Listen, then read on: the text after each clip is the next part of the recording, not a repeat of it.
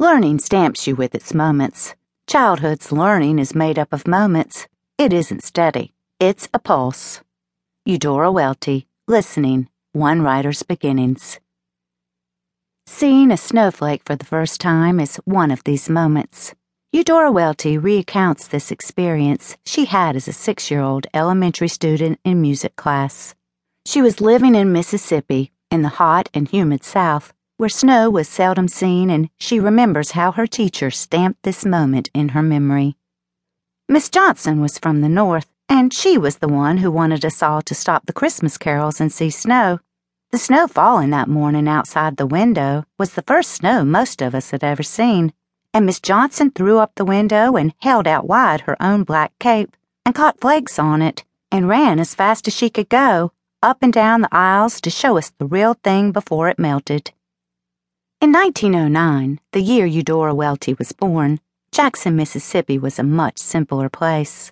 Where snow falling was an exciting event, children ran after lightning bugs, and mothers baked bread, churned butter, and called the butcher and asked him to send over the best cut of the day. During her 92 years in Jackson, Eudora witnessed close to a century of change in her hometown and state.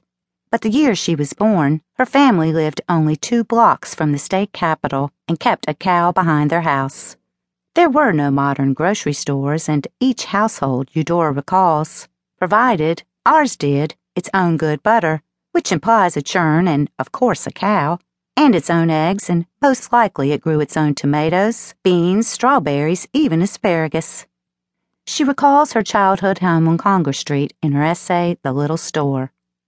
Two blocks away from the Mississippi State Capitol and on the same street with it, where our house was when I was a child growing up in Jackson, it was possible to have a little pasture behind your backyard where you could keep a Jersey cow, which we did.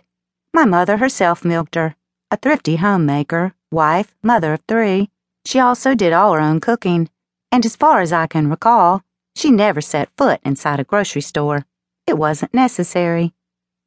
Downtown Jackson in 1909 had a small urban center, but as Eudora remembers, it was still within very near reach of the open country.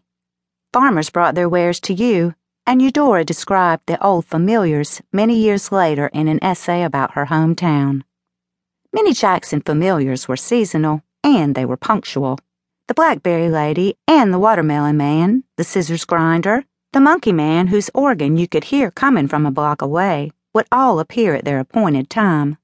The sassafras man, at his appointed time, the first sign of spring, would take his place on the steps of the downtown post office, decorated like a general, belted and sashed, and hung about with cartridges of orange sassafras root he'd cut in the woods and tied on. And when winter blew in, the hot tamale man with his wheeled stand and its stove to keep his tamale steaming hot in the corn chucks while he did business at the intersection of Hamilton and Northwest.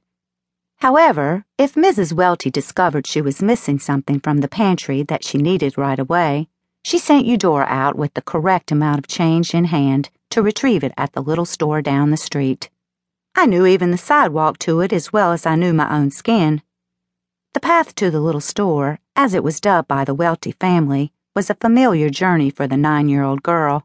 Eudora remembers these trips fondly, especially the knowledge that her mother typically gave her an extra nickel to buy a treat for herself. I'd skip my jumping rope up and down it, hopped its length through mazes of hopscotch, played jacks in its islands of shade, serpentined along it on my princess bicycle, skated it backward and forward. When she reached the store itself, on a block with family dwellings, and purchased what her mother had requested, a lemon, or a loaf of bread. Eudora describes what it was like to spend the leftover nickel in the little store.